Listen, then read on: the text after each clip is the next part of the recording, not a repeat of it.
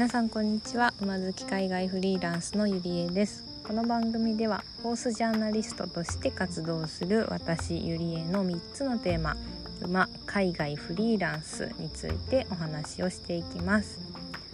さて今回も、えー、フリーランスの、えー、テーマでございます、えー、今回のテーマは決断できる素晴らしさです。はい。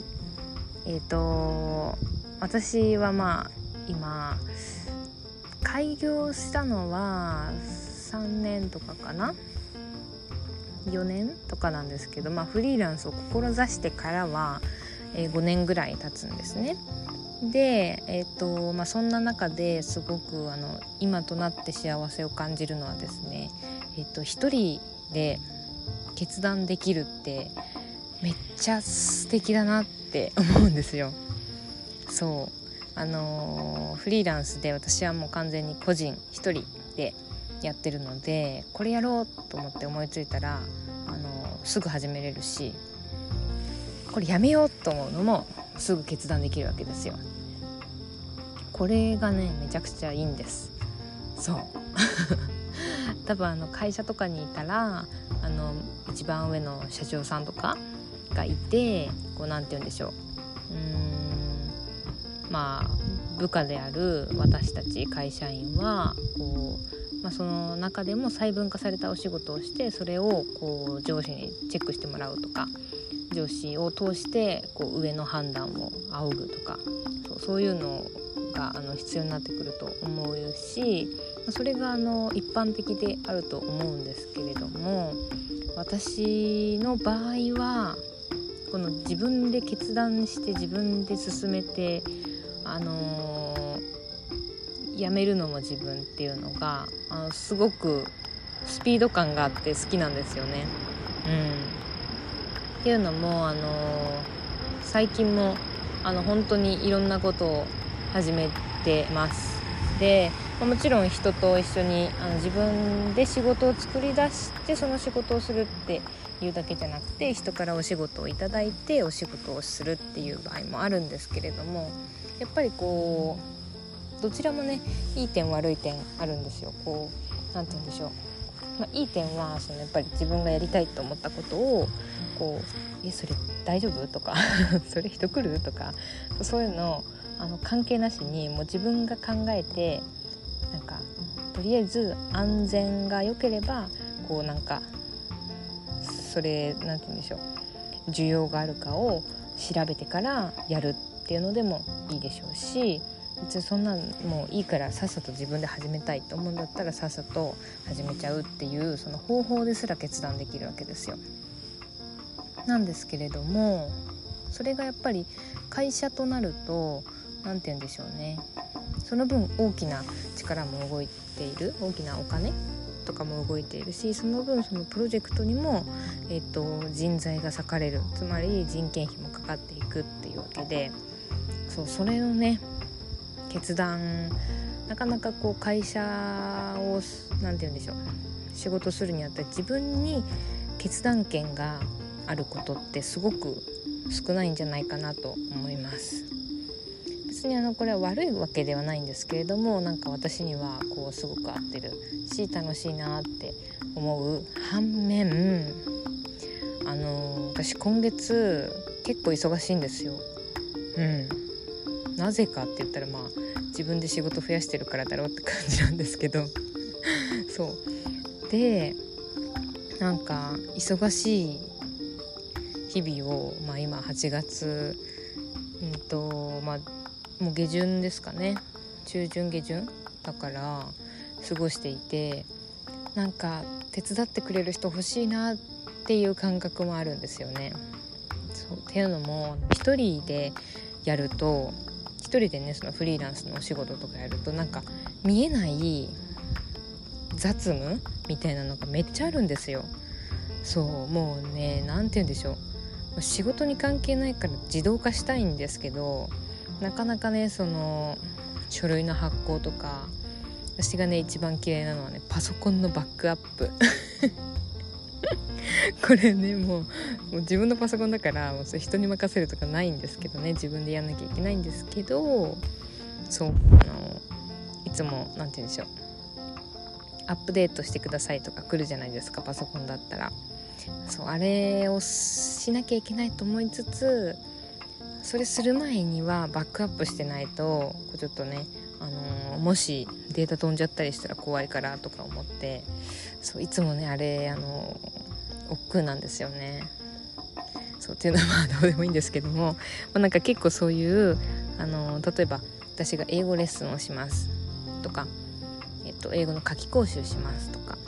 あとは馬テラスのオンラインサロンしますってなった場合もちろんその授業の準備をするとか、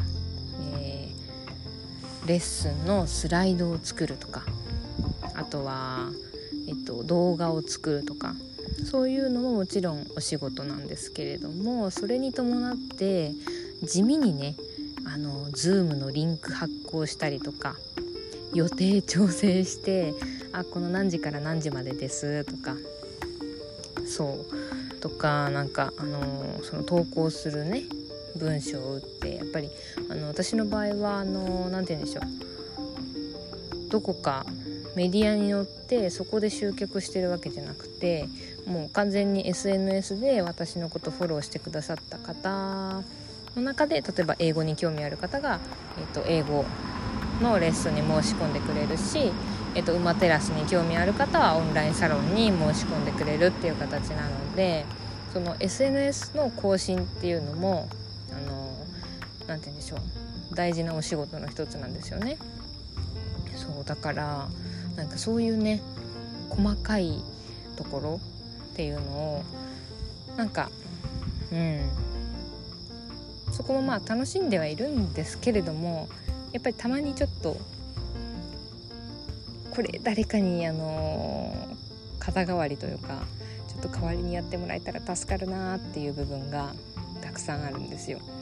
そうでもねやっぱりこうさっきほども言ったように決断できるっていうこの一人で回してるのはとても好きなので最近はあのここの矛盾を感じてます、うん、最近はあのオンライン秘書みたいな感じでなんか、まあ、こういうね個人事業のフリーランスとかの人向けになんかオンラインでね予定調整とかまあなんか会議の 何て言うんでしょう打ち合わせの場所を取ってくれたりとかそう。か日程調整してくれたりとかするサービスもあるみたいなんですけどなんかまあ、ちょっと興味ありつつも何て言うんでしょうね。うん。自分でやっている決断していることの素晴らしさも知ってるからなんか